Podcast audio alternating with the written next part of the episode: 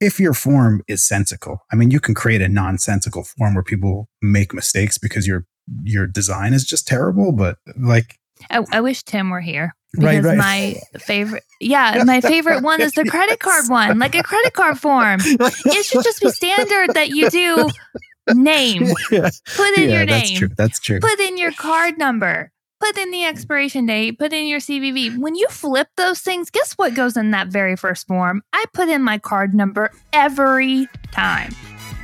Welcome to Working Code. And now your hosts, none of whom have ever seen a failing unit test Adam, Ben, Carol, and Tim.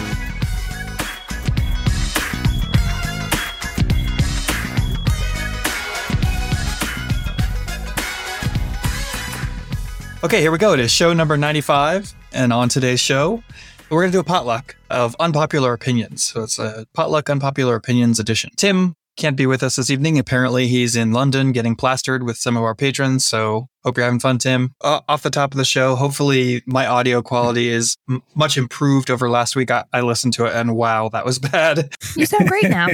yeah, yeah. So got a new microphone. That was the problem. Unfortunately, I wasn't the cheap fix the cable. So I figured double double patron thank you this week top of the show and and we'll do it at the bottom of the show too you know because having those guys help us out guys and gals enabled me to go get a new microphone so Heck thank yeah. you yay. So tim's mia it would be his turn to go first so he just loses his place in line and uh, carol what do you got going on for your triumph or fail well, I'm going to pretend like Tim just gave us a great triumph because, you know, he's traveling and drinking with friends. And that sounds like a win. So that's one win. So I'm going to well, throw a second win on week. it. Oh, man. Okay. Well, you can double your triumphs. It's fine.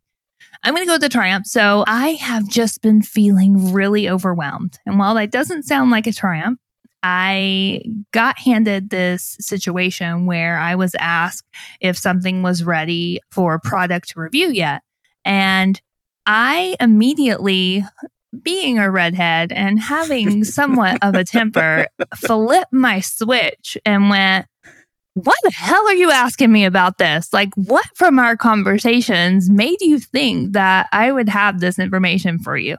Well, I did not say it that way. That's just what I thought while I sipped my coffee. But I did message my direct boss and I messaged my counterpart and said, Hey, what from all of these conversations made this come across as it was my responsibility to deliver this by today when nothing was ever like expected. There was no communication that said, hey, we need to have this review and pointed by today. Like none of that happened. And it was just straight up like miscommunication uh, across the board and the expectations weren't laid out. But instead of going with what I wanted to say, which is like, what the hell are you thinking? I said, hey, kind of where did this fall short at? And just so you guys are aware, like to my boss and to my counterpart, I was like, just so you're aware, this is getting in my head. Like, this is frustrating me that I feel like I dropped the ball on something, or that now product is behind because they had an expectation that I was going to deliver something today. And it's bothering me that I am putting people behind. Mm-hmm. So before I would have just grabbed it, did it, and been like, okay, I don't know where it happened at, but here it is. I'm now going to have to work two hours after and you know, make up for some other project that got behind because I was doing this and communicated the question and got it across, got the solution in, got the process fixed so this isn't happening going forward, and didn't actually do the review and said, we will schedule to do this. And that's how it's going to be going forward. But I just feel like I handled it better than I have in the past. So I'm calling it a triumph that, you know, it didn't turn into a disaster. Nice. Yeah, it sounds nice, like you handled nice it great. Restraint. Yeah. Whew, I held back. My ears burned a little, but I didn't yell. So it's a good thing I'm remote. That's me. What about you, Adam? Oh, I am having a wonderful week. And I was trying to think maybe half an hour, 45 minutes ago of like, what am I going to pick for my triumph? And I just was struck by how lucky I am to have so much to choose from. I just had a really good, productive week. I guess you might say, or, or if you're a baseball fan, you would say that I've put down a lot of base hits this week, right? Just project after project after project that are all like single day projects, which was a really good week. But I think I'm going to go with this. And that is that for various reasons, and, and maybe we could talk about this in today's topic. I have been using Microsoft Edge this week and uh, like on a Mac, right? I'm not on Windows. And it's bad, but it's not as bad as I expected, right? like it's. It, I was about to say why. yeah, like just um, for funsies. Uh, no, not just for. So okay, how do I tell? I'll try this short version here, right? So I love Chromium, right? Especially the dev tools. Right, I am in love with yeah, the Chrome agreed. dev tools. Oh yeah. I try. I try to avoid the Chrome monoculture. Like I, I like the Chrome browser. There's, I've got nothing against it, but if everybody only ever uses Chrome, then that's bad for the web. I tried Firefox and had some issues with it, slow rendering, and the dev tools were not as good as Chrome dev tools. So I've tried a, a variety of other Chromium browsers, including Vivaldi and one that's relatively new called Arc. And, you know, they all have their shortcomings. And I kept, you know, finding little things, death by a thousand paper cuts sort of things. And so now I find myself on edge because I'm still trying to avoid the Chrome monoculture. Edge is Chromium based.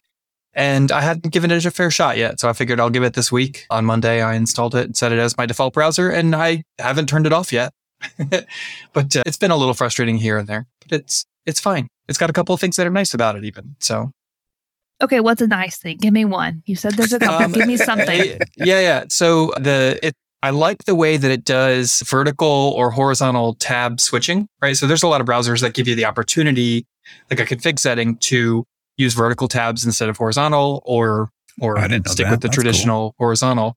Well, in the tab bar, Edge, I guess by default, I'm sure you can turn it off, has like a button where it allows you to switch like on demand just by clicking a button in the tab bar. And that's, I've been making a little bit of use of that and that's nice. That's kind of cool. Yeah. Okay. That's a cool thing. I'll give See? you that. Yeah. I tried to start doing more of my personal stuff in Firefox and my work stuff in Chrome, which I've I've always used Chrome. And and kind of to your point, like just to keep the multi-browser system alive. And it's really hard. There, there's so many things that Chrome does really well, especially the dev tools. The yeah. the dev tools in Safari are terrible. I think it's and it's not like it's not like the functionality is bad in Safari. The experience is bad, mm-hmm. in my opinion, in the dev yeah. tools. I would say Apple is a user experience company, and and so yeah. for them to have such a bad they user experience, mm-hmm. yeah, yeah, it's it's hard. I I started going back to Chrome even for a bunch of my personal stuff, just because it's just more enjoyable. The one thing that Chrome does that I Firefox doesn't do, and it was really sorely missed right off the bat, was that in Chrome, you can go into the settings and you can set up like special phrases that you can put in the universal search bar. So I'll mm-hmm. do MDN, for example. If I start a query with MDN, it'll automatically search Mozilla Developer Network and yep. I'll and I, and I have a couple of those set up, and, and Firefox doesn't have those. Apparently, you can install an extension, but I'm like very anti-extension. I just oh yeah, like mm-hmm. I want the thing to do the thing that I want. I don't want to have to get something else to do it. Yeah, I, I like the whole box package, right? Like it should work out of the box. I shouldn't have to buy the add-ons. Yeah, I guess that's that'll be good for me. Ben, how about you? What's your trying for fail? I'm going to go with a failure, but it's not like a huge failure. It's just sort of a, it's more of an, an emotional failure. So, as I talked about on a previous episode, InVision recently had a very large reorganization, to, to put it very politically correct. A lot of people were let go. And as part of that, the InVision board wanted to contract. They wanted fewer people on the board so that they could, my understanding is, move more efficiently without having to get people involved. And I have been on the board for years and uh, didn't really participate. I was mostly just a spectator. And so I was asked to resign from the board. And I didn't think that would bother me so much. But then when I actually signed the, the document that says I'm no longer the uh, the secretary. I was technically the secretary also. It actually hit me really hard. I was not anticipating that, and it, it left me feeling really gloomy for an entire day. And then on top of that, I had a conversation with my director of engineering And he was uh, saying that some of the stuff that I do at work has caused some kerfuffles. And I asked him, I'm like, why don't people just come and talk to me about that stuff? I feel like I'm a pretty reasonable individual. And he said that people believed that I was on the board, so they didn't want to they didn't want to poke the bear essentially.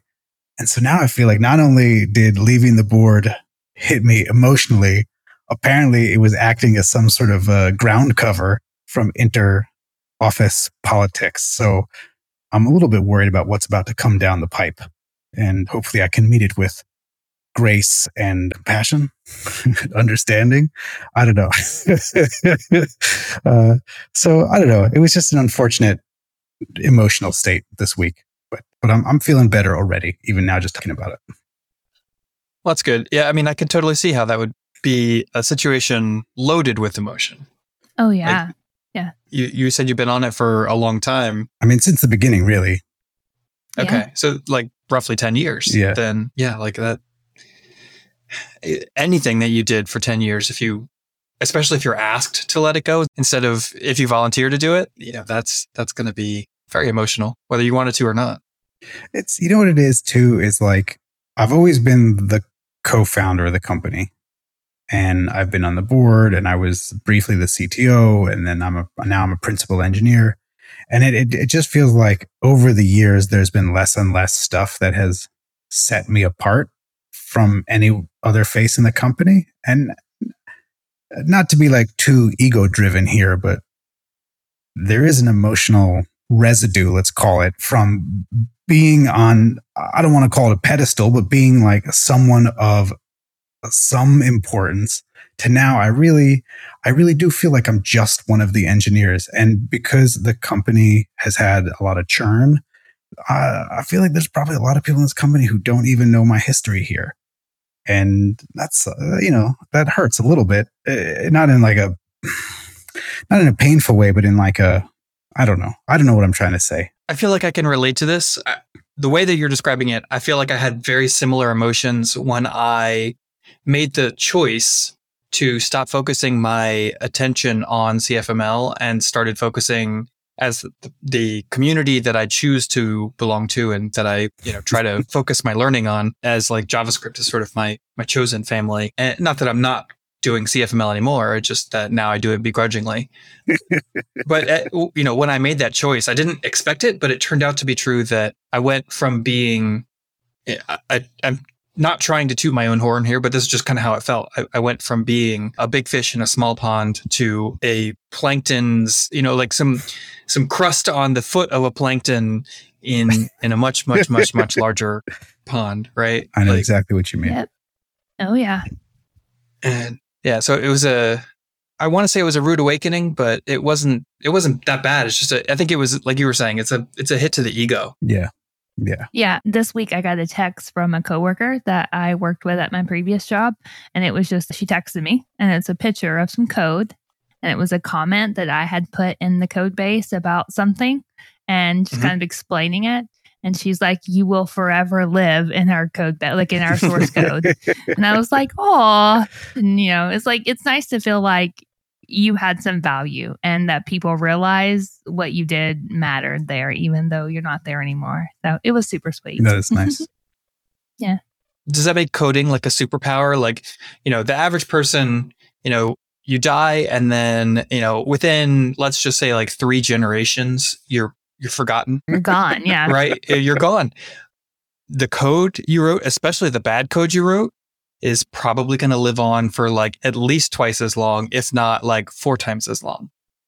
It, yeah, so actually, that's what I responded back with. I was like, it's funny. I was like, I questioned the code I wrote last week. So I wonder what I would think if I looked at what you sent me that I wrote five years ago, right? And she's like, yeah, she's like, it's not often that I look at my old code and I turn around and high five myself for what I did. I'm like, yeah, same. All right, groovy. Not not a bad showing of triumphs and fails today. No. No, I think we did great. Yeah. All right, so let's get into our potluck here. It's going to be unpopular opinions edition. I'll go first. This is not a fully formed opinion, but I'm just going to say it anyway because it will definitely be unpopular. So, you know, I'm still figuring it out. But I think it's possible that requiring password change, like a password reset or rotating like API keys on a short recurring schedule is entirely wasted time and, and effort. Like it's just dumb. It, and that, I mean, I, so I say that, I guess, for me with the caveat that it, it's dumb as long as you have a, a good security posture otherwise, right? Like your passwords are actually strong. You are doing the things that you're supposed to be doing to prevent security intrusions. You have, you know, a web application firewall and you're doing all all the best practices to you know prevent SQL injection and and XSS and all this other stuff that like could give people an avenue into your stuff. You're doing penetration testing from actual professional penetration testers. Like if you're doing those things, then 99% of the the mental and physical effort of changing your password every three months or whatever it is and rotating your API keys, even if it's like only once a year, it's still, you know, it's going to take you 10, 15 minutes to do that. And 99% of that effort is just being frustrated that you have to do this again, right? Like it's not actually getting you anything. And, you know, oh, another part of that good security posture, I would say is event based key rotations are not included in this, right? So if somebody leaves the company and you, and they had access to keys, now you have to rotate those keys. That's not what I'm talking about. I'm just talking about time based mm. key rotations. So I think it's dumb. I, I, think I tend to agree with you on this. It, it's funny because when people talk about things like encryption strength and password strength, and they talk about you know like the number of operations modern computing can do, they're like, oh, you someone could oh. undo this hash in you know 15 mm-hmm. bajillion teraflops an hour.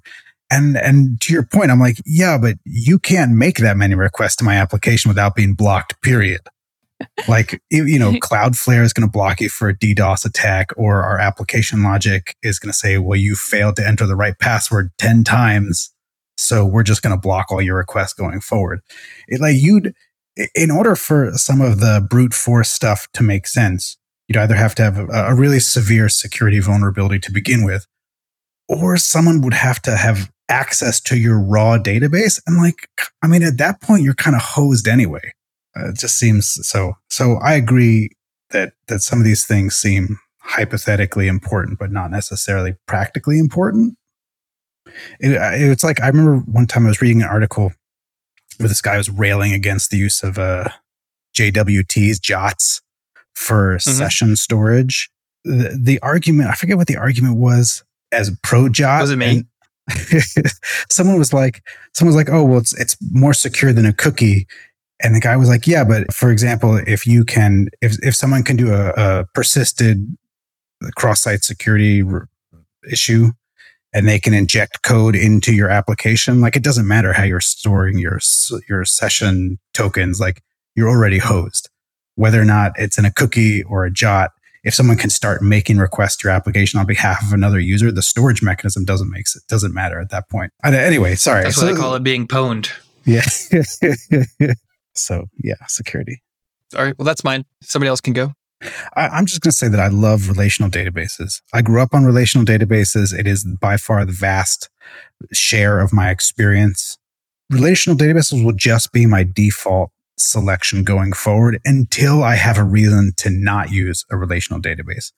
And that's not to Amen. say that I don't like some of the other databases. I'm a big fan of Redis. Redis is pretty cool, but it's it's like peripheral stuff to the application. It's not the thing I would use. Mongo, I've dabbled with a little bit at work and it's just not, doesn't spark joy for me.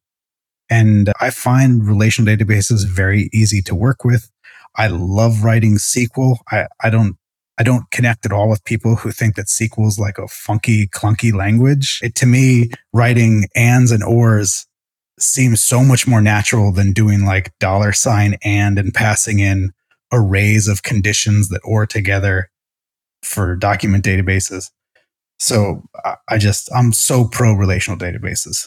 Yeah, I get it. I feel like a lot of what I develop is just how I'm using the data, right?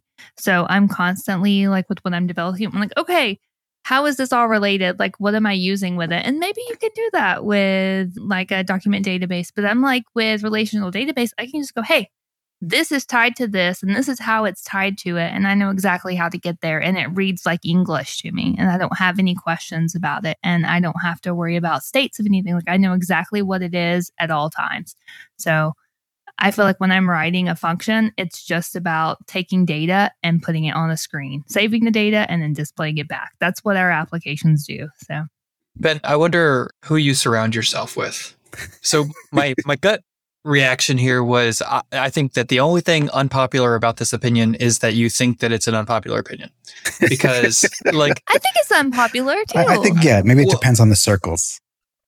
Yeah, yeah, and that's what I'm getting at is, you know, like I, am sure that relational databases are unpopular in certain circles. I, I think we've kind of touched on this before about like, you know, certain people, maybe people newer to the industry you know they they start by following some guide some tutorial on learning programming and the first thing that they're introduced to is mongo or something and so that's that's what they cut their teeth on and that's what is familiar to them and so the idea then for them of sql and relational databases becomes weird and and other but i think that it, it the circles that i run in the the articles that i read uh, you know that sort of thing the non-relational databases, document databases, that sort of thing seem to be other to me. Mm. All right, that's fair. I, you know, and it it could also be a case of like everything that needs to be said about relational databases has been said. Not that mm. not that we need to stop talking about them, but like we've kind of covered all of that ground, and so uh, it's mostly people rediscovering things or or you know solving different problems with the same techniques that gets discussed versus uh, you know these newer technologies document databases and things that are more fertile ground for explaining things that people don't already understand and so that's why maybe they get discussed more. That could be. That could certainly be. It, it could also be that when people are pro relational databases it doesn't register in my brain but when people are yeah. like well actually mongodb allows you to scale to 15 simultaneous nodes i'm like hold on bro and like it sticks out in my head. I, I also, uh, it, it, seems to me like a lot of the document databases or let's the NoSQL databases solve problems that I will likely never run into in terms of scaling. So I, I'm sure that there are reasons to use them that are very persuasive in certain contexts, but those are not the default contexts for anything that I've ever worked on. Okay, I'm going to go with one. So it's not really super techy, but it's one that I've seen in the past. So you bring executives in to manage the company or run this company, but they have no idea of what like the actual technology is that we're using, right? So maybe you know the industry, but you don't actually understand software. Like our company is a software company. Our company like does nothing but software. If you don't understand code, if you don't understand what it takes to deliver a product based off of engineering side, I don't understand how you can do your job. so I struggle with that because people make decisions based off of we think it looks like this, but in reality when you're on our side of the house, it's completely different. And I don't know. I don't know if it's actually like an unpopular thing, but I'm just like I feel like executives should if you're running a software company you should have started in code. You should know what code is. You should be able to read it. You should have an understanding of what engineering actually is and what it takes in order to run a software company. So it's a silly one, but it's one I'm kind of, you know. No, I think I, I, it, it feels close to home. I tend to agree. it's funny. So in the early days of InVision, Clark, who was the CEO, was formerly an engineer, not at InVision, but at previous things. He, he was a ColdFusion developer. And uh, in the early days, it actually caused a lot of contention because someone would talk about a feature that we want to build and they'd say, oh, it'll take three weeks to build this. And he would say, isn't it just a database query though? Like, what is yeah. actually making that so complex? And we'd always be like, oh, dude, you're oversimplifying it. There's so many more moving mm-hmm. parts than you realize. But I think there was actually a very healthy aspect to that, that he could, to some extent, you know, with varying degrees of accuracy, call BS on on people's right. estimations because even in his oversimplified view of how the application worked, he understood enough from a technical standpoint to be like, cut the crap. Like, it's actually not as complicated as you think it is. Let's be more reasonable about how we want to approach it. And I think there's when a, when a manager can temper the the sort of engineer's penchant for over architecting, I think that can be a really healthy relationship.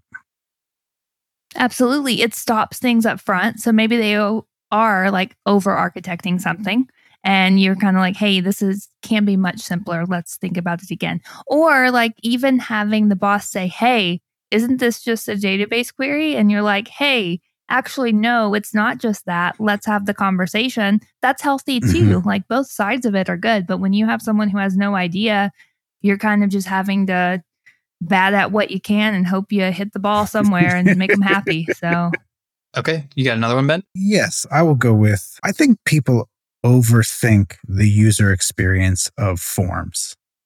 There's a lot of hand wringing that I see happens around the richness of reporting errors and making form interactions very compelling. And as a user myself of many, many forms, I feel like the richness of a form just really doesn't matter that much to me. If I come in, what do you mean? What do you mean by the richness like, of a form? I don't know what that so, means. So it's like the degree of effort you want to put into relaying the state of a form, what's going well, what's not going well. So for example, let's say I have a form with a couple of inputs and I and I hit submit and one of those inputs isn't valid. I could, for example, just put a banner at the top and say something went wrong, right? That's not a great experience. Or I could yeah. say, hey, no. your social security number is supposed to be nine digits. And like, that's definitely better. But then some people might put that error message actually next to the social security form and outline that input in red. And like, at some point, there's a diminishing return on investment. And I think that happens way earlier than people actually think it does. because, you know, if I want to fill out a form, it, it's going to happen. Like I, am going to make it happen, and and the like where you report your error messages and whether or not you outline your inputs in red, and like whether or not you fade in a message as opposed to just refreshing the page. Like I, I just I don't know. It seems like people over index on trying to make that as rich and compelling as possible. So I've got two things. One, whenever a form loads and I fill out everything, and it just says something didn't save, like something's not right, I get pretty pissed off. So then I just call someone. I'm like, I'm not filling it out again. Like, F you guys, I am going to call you and you're going to fill this thing out for me now because you've wasted my time and I'm mad. But the other thing is that if you expose a lot, then I'm very curious.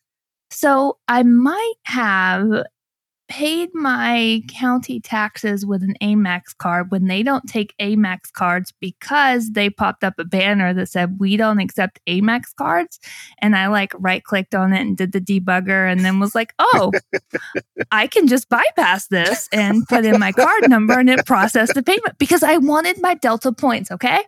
My property tax is expensive and I put it on my credit card to get the points so I get to fly for free, right? So I was like, after doing that, I realized that when you expose too much in what the errors are, people can bypass them too if you don't have everything shared up on the back end, right? So I was like, there has to be a healthy level of just enough information to know that you don't have it quite right, let's fix it, versus it's wrong, you figured out yourself. So ah, to, to yeah. be a developer and know how to bypass things. Yeah. Hey, well, I like points maybe to to prove your point here, Ben, I, I disagree. maybe uh, you know, I, I, guess the a total disagreement would be that like it's impossible to have a form UI that is too rich, right? Like there's no such thing as too rich, and I, I don't agree with that. But I will say that like I think my bar for what is what we should be aiming at is probably higher than yours. I like, you know, as I'm as I'm tabbing through form fields, I like it when it turns green after I tab out and it's like, okay, cool. I didn't mess that one up, right? I like it when the error message appears as I tab out and I don't have to wait, like get down to the bottom of a 300 input form and hit submit to find out that, you know, fields 17 and 37 and 49 and, you know, all these are, are messed up. Like help me while I'm at the thing, like while I'm doing it. Well, it's so funny uh, that you mentioned the mm-hmm. the tabbing away because one of the things that drives me nuts is I will often command tab on the Mac. I don't, I don't, uh, or Alt Tab, I think on Windows, I will Command Tab mm-hmm. into my 1Password application to find my my password for a particular login form and the act of doing that will oftentimes immediately throw up an error because I, I yep. unfocus my password field and they'll be like, no, your password's invalid. I'm like, bro, I didn't even enter my password yet. Haven't, haven't and you know what? It's yet. like the input form has two fields on it. It has email and password. You don't need to tell me that my password form was empty. Like I'm going to hit submit and it's going to tell me my login's not correct. I, like you don't. So, so, and I guess, I guess so that also going back to the databases for a second, because I think there is like a parallel metaphor here, which is that document databases, I think, do legitimately have certain scaling characteristics that that are harder to achieve in a relational database. And that's fair, but that's also a very specific edge case. Or I don't want to call it an edge case. It's a very specific context. Most forms are very small in my experience, like a handful of fields. And I think people will often try to solve all form interactions the same so that, like you're saying, I don't want to get to the bottom of 50 fields and then realize that the third field was wrong. But most forms don't have 50 fields and, and to apply the same rigor of richness to the email and password login that you do with the I'm filling out a, a you know a mortgage application. Like job yeah, application. Yeah. yeah. Yeah. So I don't know. I just I I I don't completely disagree with you, but you need to install the the browser extensions that allow you to just hit a keyboard shortcut and it autofills your password from 1Password. You don't have Yo, to yeah, tab you out. do need that. So I actually just did that because I, I did have that sense that I'm really missing out on some wonderful experience here. And for whatever reason, it only works on a tiny fraction of the forms that I fill out. I don't I don't. I think I'm doing something wrong. So okay, so it sounds like you're creating your 1Password entries by like manually entering them yeah, in 1Password, yeah, like you open up and say right. add a thing.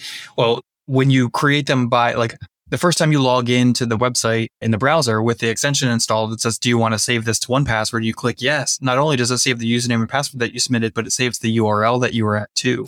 That's how it recognizes oh, so that maybe this my URLs username and password wrong. belong to that form. Yeah. Right. And it'll also do things like whatever the form field is, right? So it'll be like, oh, I see it's Ben here versus like an actual name. And it saves all that for you. Yeah. Yeah. I, I do got to get better about that because it is frustrating to uh, command tab to my 1Password all the time. Yeah the other thing I see with 1Password sometimes is I'll be on a site like local working and I'll get these weird console like messages or console errors that pop up. And I'm like, what's going on? And it's like 1Password is trying to populate something. And I'm like, how did that even start happening? So I have to like stop it. And I'm like, oh, okay. Still don't know what's going on with it, but I see them pop up every now and then. And one more thing about your rich UI with yep. forms, right? So what drives me nuts when I'm on the forum is when tab stops working. Is like around date pickers and mm-hmm. things where you hit tab and like a window pops up and it's like, oh, select this other thing and you select it and you hit tab again and it either like recircles you back into that field or it's just gone. There is no more understanding of where tab was and you have to go click. I get so mad. So everything I write, if I'm ever working with user interface, I make sure when I'm done, you can hit tab and get through every single input with no interact with like no interference. So mm-hmm. yeah. Oh yeah, I did a form design for an event registration flow, and there's a lot of uh, optional fields in it, right? So like you know. This is for universities. So you've got your first name and middle name and last name, but then you might also have a different name than when you were in school, right? A, a different sure. last name, right? Like traditionally we would call it a maiden name, but we're moving away from that. Thank in, you. In it's modern culture for some of us. Yeah. Um, yeah. But uh, yeah, so it's like last name at graduation or something like that. But there's that. There's nickname. There's you know a, a bunch of these like hidden fields, and I made it a point to make sure that you know not only is the tab order right when the page loads and the, the fields are hidden, but then as you start to expose other fields by clicking on things, and you can tab to the links that that expand those things that every time you make a change like that that the tab order stays right. Stays in order. It's key. Yeah. How do you screw that up? Like just go through the page when you're ready to deploy. Make sure you can tab through it. It's so simple. Mm-hmm. yeah. The the the one that gets me sometimes is when people will take a piece of input and break it up into several input fields. And then they get very aggressive about auto tabbing you, like auto moving you to the next field. A lot of times that will happen when you're for like typing in a social security number or you're typing in some sort of a, a, a like a two factor authentication code. And every now and then I'll yep. have to go back and delete something in the middle of that. And it's like it's constantly trying to move me to the next input. I'm like, no, I'm still editing. I'm still editing. Yeah. Yep. That's frustrating. I think it's also worth saying, and maybe this is because I'm an engineer and a developer and I spend my whole day typing or whatnot. But, but I do think most forms are filled out correctly the first time. I, I think we approach error handling in a form like it's the default experience for users. And I, I have to believe that it's, it's, it's like a small number of interactions with forms actually lead to errors.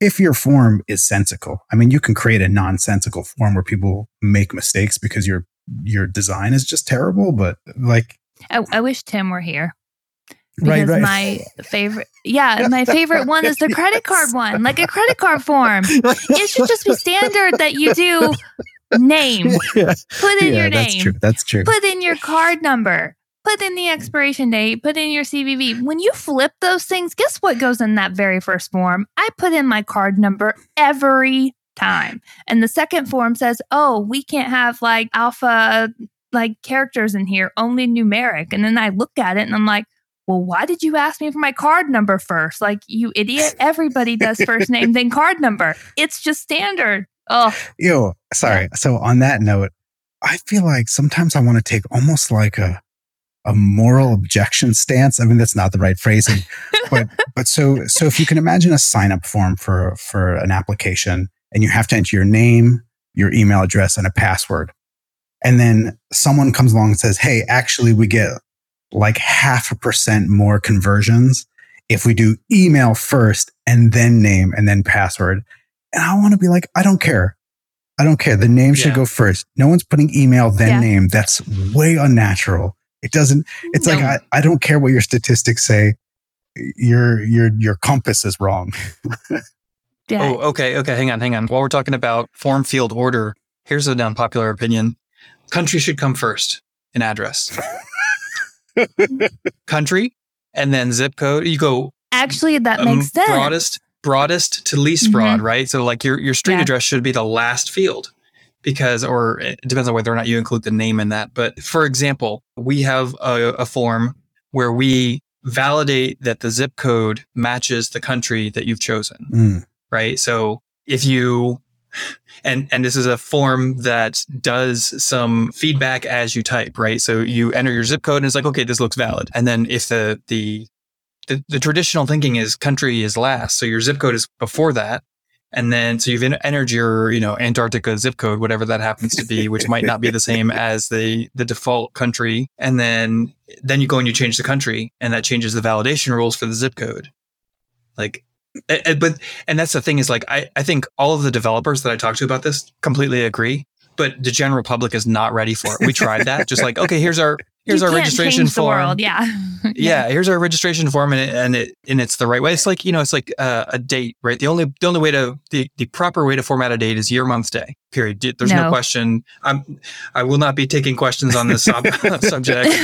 Um, right. So similar with addresses, right? It, it should be like you know, country, zip code, state, city, whatever. The phone ahead, numbers Carol. have changed to that. So whenever you go to put your phone number in somewhere, it's like the very first thing you do is select the country so that it gets mm-hmm. the the routing number right. So if you do US, it's like plus one or whatever yeah. it is for any oh, other country. A, Sorry, I don't know really them. Phone phone numbers have moved to that. Addresses have not yet. Mm. Yeah, no, that's a really good point because in, in this exact same form, we have a phone number field and it has the little country drop down before that. Yeah. But it's it what it is is it's the country prefix code, right? Like plus one for the United States, and and we have flags in there, and so like visual flags, you mean?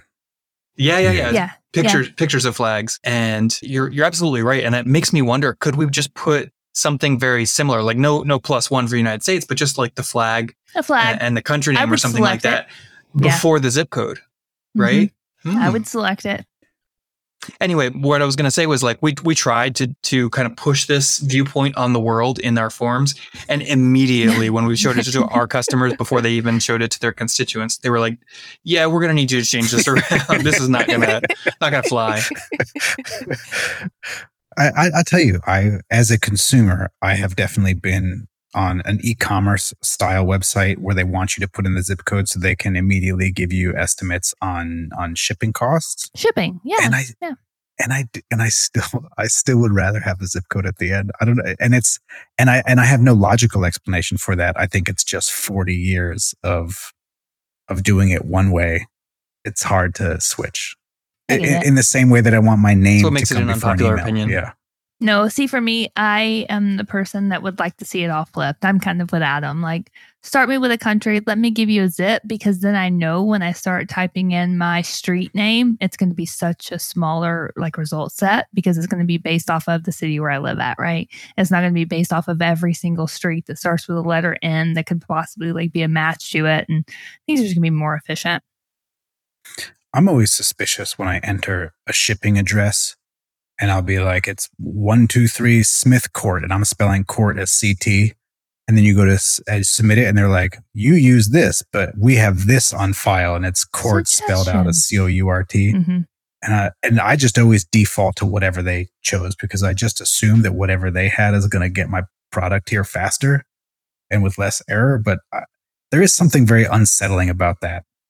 That, like, why doesn't every site have to do that? Like, why are you doing that is your delivery process much more brittle that you can't understand the address that I've been using for the last 20 years? That I don't know. It's weird.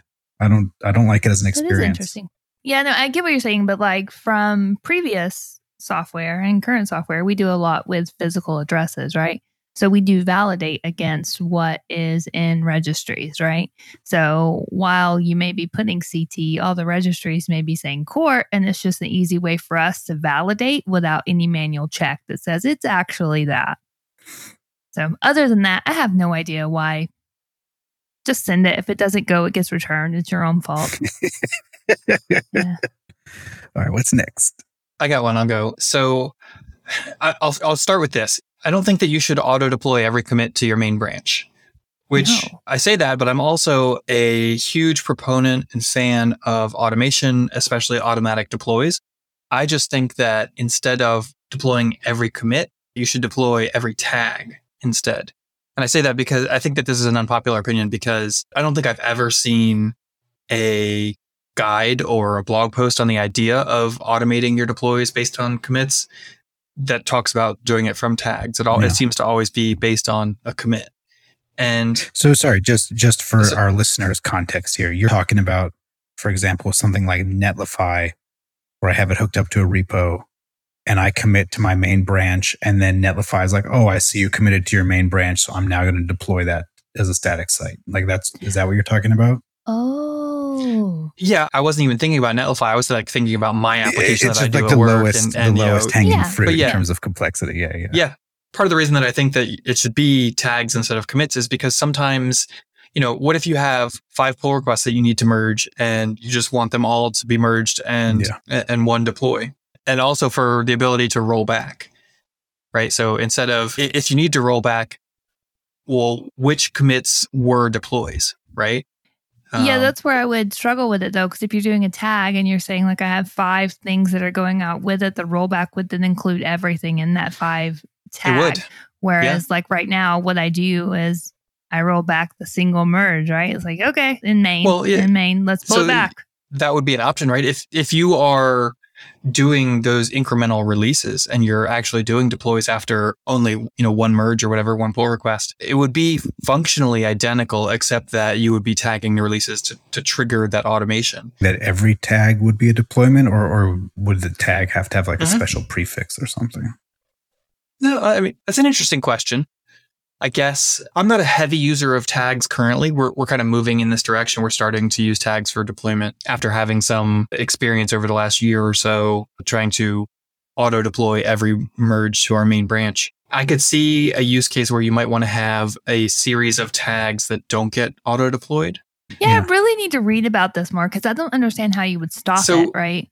uh, well, so there's like Carol, the thought, the thing you brought up that I want to make sure it doesn't get lost here is, eh, you know, something break, you do a release, something's broken, you need to fix that, right? You have a couple of different options. You could fix the bug and do a, a, new release with that, right? Yeah. And so that's not a rollback at all. That's just, you know, another like version number. Yeah.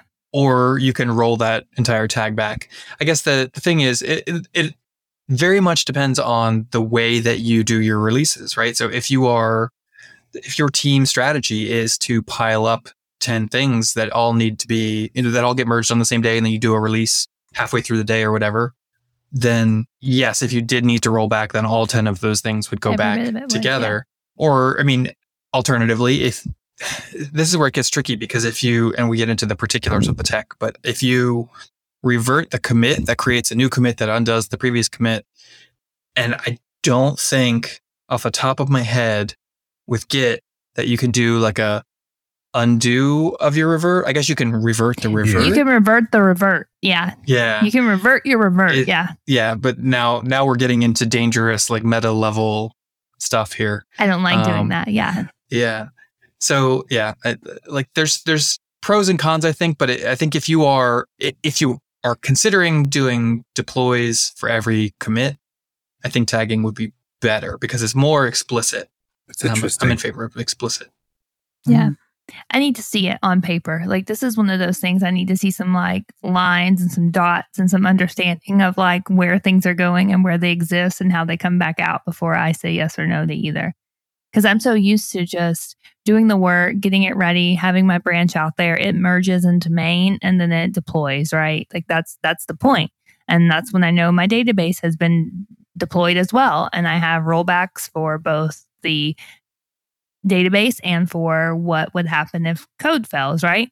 So the thought of a tag needing to roll back like scares me because we would have possibly a ton of database rollbacks that would need to go with it. But in reality, maybe only one of those things needs to come out. So why would I want to roll back my database to that point? At work, at least, our our database and our code sort of evolves independently. And, and what I mean by that is oftentimes we have to change the database before we change the code in order to get it ready. I think that's kind of normal, yeah. right? Like we deploy database first. So, yeah. Uh, and, I, and I say that only to say that when I think about rolling back code, I'm often not thinking about the database only because the database is hopefully a little bit backwards compatible just because it already had to have been updated before the code went out. Yep. Sometimes you get in a really tough situation where you deploy something and it starts writing new data in a new way. And then yeah. you like you can yeah. roll back the code, but the data's already there. And now you've sort of lost yeah. it essentially. And see, I guess I'm thinking more like when conversions happen, like when something is changing. So we're changing, you know, some customer to a new form. And now what they had before is being converted to a new form. So we're rolling out the code for it. And then we're also converting what the old was to a new form. So if it fails, we have to roll back the what it is now to what it was before. Yeah. I mean, this, like I was saying, there's, there's a probably a hundred different variables at play here. And one of those is what does a rollback mean to you, right? So if, if the rollback means our remote desktop into the server and say, check out this commit hash instead to, to just point your head at the, at the different place at a different commit, that's very, that's different too, right? So, and to your point, or, or perhaps against your point, if you're deploying 10 things at once and the problem is in number five out of 10, then everything that got deployed, got merged after the problem one, you you have to roll back using that strategy too. Yeah. You know? I agree. Yeah, so. I could see that. Yeah, we look at how things are related usually. So we're like, oh, numbers six through 10 had absolutely no impact on the thing that's failing. So it's safe to roll back. But then that just becomes an engineer and some leadership person saying, yes, we're good with just this one thing being pulled back. Or sometimes, you know, there's always a dirty way to do it. and, you know, you just change the server and let it sit there a minute and you fix it and push it back up. But yeah. Yeah. We we have that ability right now and, and we're working toward not having that ability, which is a little bit scary yeah. Like it, it absolutely is. Yeah. Yeah. We yep. currently can remote desktop into the server and like just change something in production and it is now it's an uncommitted yep. change on the production server, which is very useful in in certain events. And you're like, it only happens in production. How the heck am I going to test this? And exactly. you know, what's what's going on? But it's also the, the bane of my existence. scary. Yeah. Yeah. I have a confession that when I do a git revert, I know I have to do a dash M1 in order to make it work, but I don't know what that means. I, it has something to do with like the branches or something and which you're reverting to. I don't know. I don't understand how branches work at that low level. I just know that when I revert, I got to do dash M1 and magic happens and then my revert works. Well, so here's my confession on the back of your confession. I haven't done a Git revert since probably the year that I learned Git forever ago. And, you know, if I have a problem, I just fix the problem. Yeah, yeah. Like I, I don't need to revert. We call that at, at work, at least. We call that rolling forward. I don't know if that's a, a common term. Yeah. That's common. Yeah, that's common. Yeah, you roll forward with it. I'll say that I love Sourcetree. So I tend to do everything I can in an interface. So I right click on lots of things and say, can I do this in an interface with no command? Because if so, I feel way safer.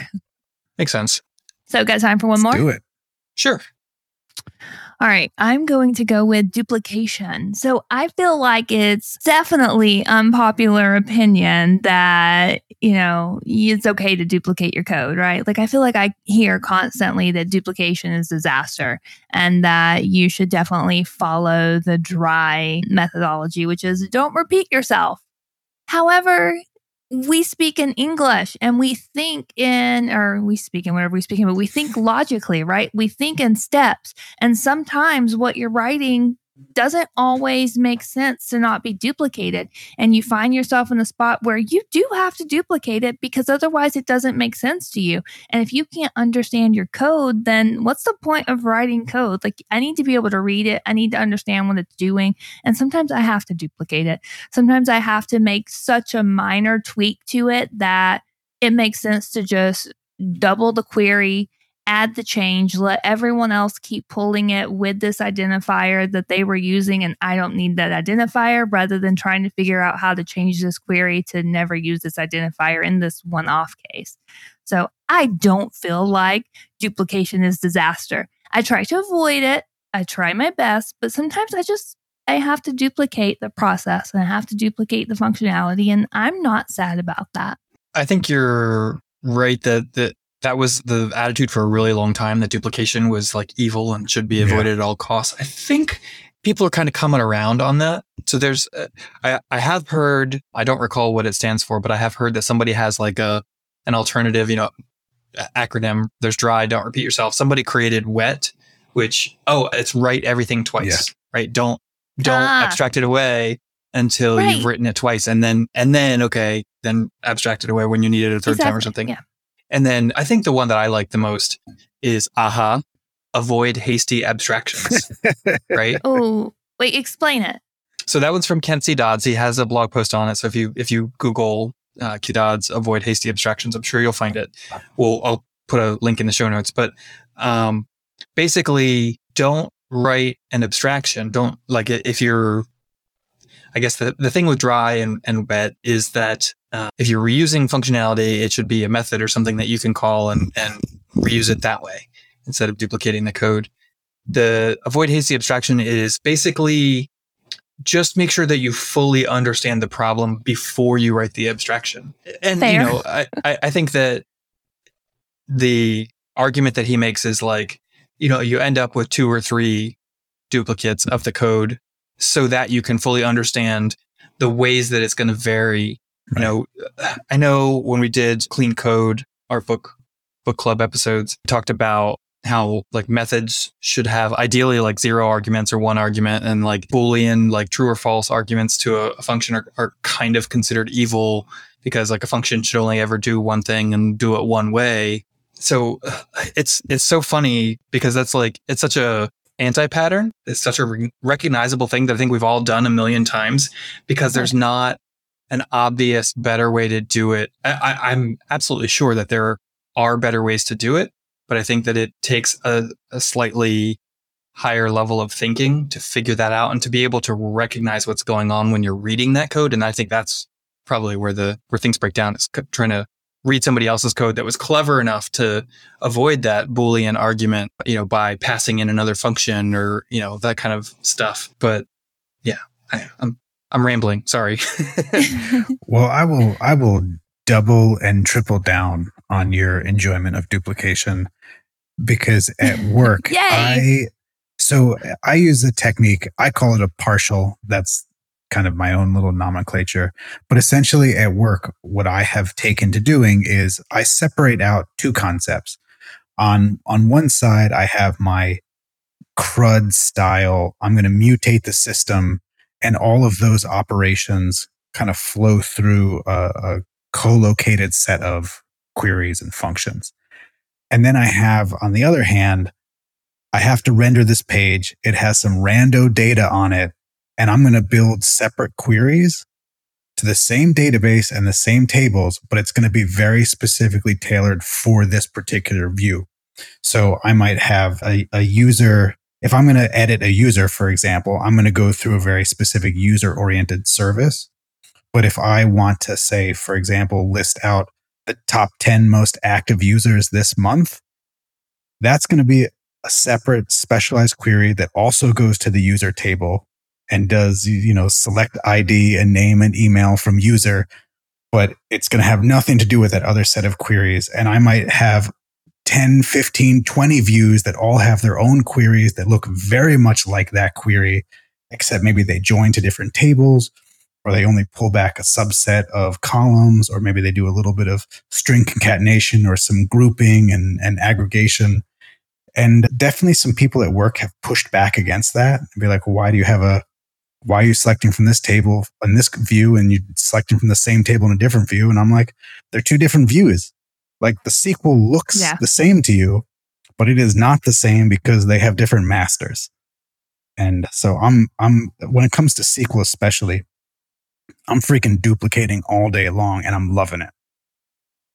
Yeah. but it doesn't sound like you're doing full 100% duplication, right? Like yours are slightly tweaked different for what the use case yeah, is. Yeah, exactly. Exactly. Yeah. yeah. Same here. Yeah. I get it. That's that I think is the the hardest thing to get over when it comes to dry and do not repeat yourself is that things that look the same are not necessarily the same thing. They just happen to have a lot of yeah. the same words, but they change for different reasons. And, and, and that ultimately, I think, is, is the pivotal point is when things change for different reasons, they're different things, even if they look exactly the same. They're not the same anymore. Yeah, I literally just went through this at work. Like I'm wrapping it up right now. We had a story come in that was like, oh, just modify this page, rename it to this when it's these certain forms. And then we're going to do this whole, I talked about it previously a little bit about this whole like how we match on different IDs and stuff.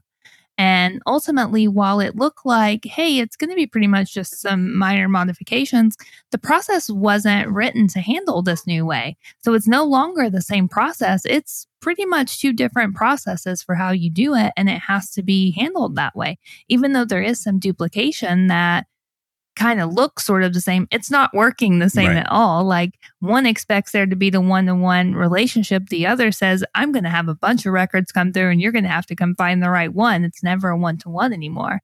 So it's, they're different, even though they kind of look the same. And you just have to write it, in my opinion, in a way that people can read it and understand how they differ. So I try to do the best I can when I'm naming functions and when I'm I know comments are bad, but I will still throw a comment in there that says, like, comments. hey, I know above this we're looking for a loan number, and in this one we're looking for a loan number, but here's why we can't use the loan number above. Like, this is why they never match. So you understand what the two differences are. Well, I don't think the comments are bad. I think that comments that say what the code is doing are bad.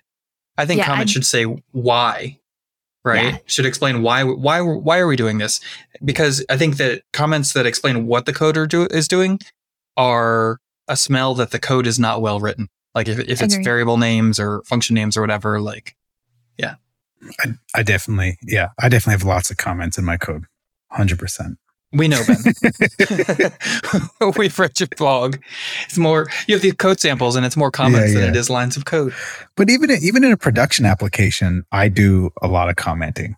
Uh, I part of it is like, so I, this, I know this is the worst reason to comment, but sometimes I need some light gray text to break up chunks of logic because I can't mm. have too many lines in a row. It, it's like my brain just can't work like that. And sometimes I have to throw in a comment just to be like visual space, break it up. Sure.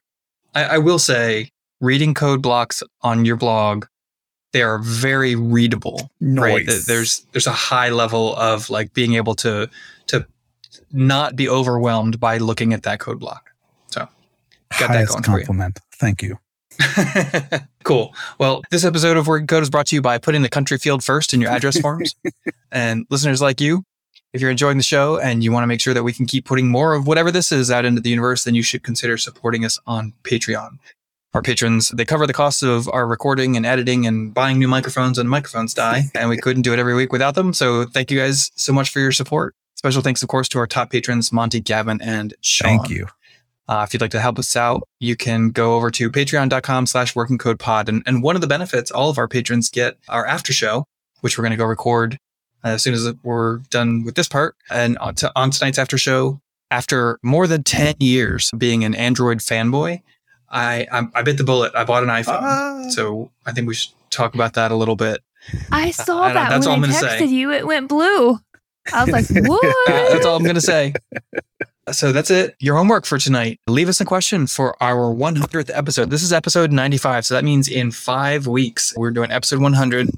Oh my As you are listening to this, if you're if you're a patron, four weeks, and if you're not a patron, three weeks, we will be recording our 100th episode roughly on October 27th. So time is running out. You can find the link to leave us a question for our AMA. If you didn't know, this is your first episode. For our 100th episode, we're going to punish ourselves with spicy hot sauce on chicken wings or something close to that and try to do an AMA at the same time. And so you can leave us a question for that. You can find the link to the GitHub repo where we're taking those questions as issues at the top of our website, workingcode.dev. If you'd like to hang out with our community, you can join our Discord at workingcode.dev slash Discord. That's it. Uh, let's see. I'm, I'm trying to do minimum stuff tonight because I know I go on and on here. Email us at workingcodepod at gmail.com. Send a voice memo to the same place. That's it for us this week. We'll catch you next week. And until then, even you guys who follow all of the popular opinions, your heart still matters. You've been listening to Working Code with your hosts, Adam, Ben, Carol, and Tim. If you're enjoying the show, please feel free to rate, subscribe, and review on your preferred podcast listening platform. We really appreciate that effort. We'll catch you on the next episode of Working Code.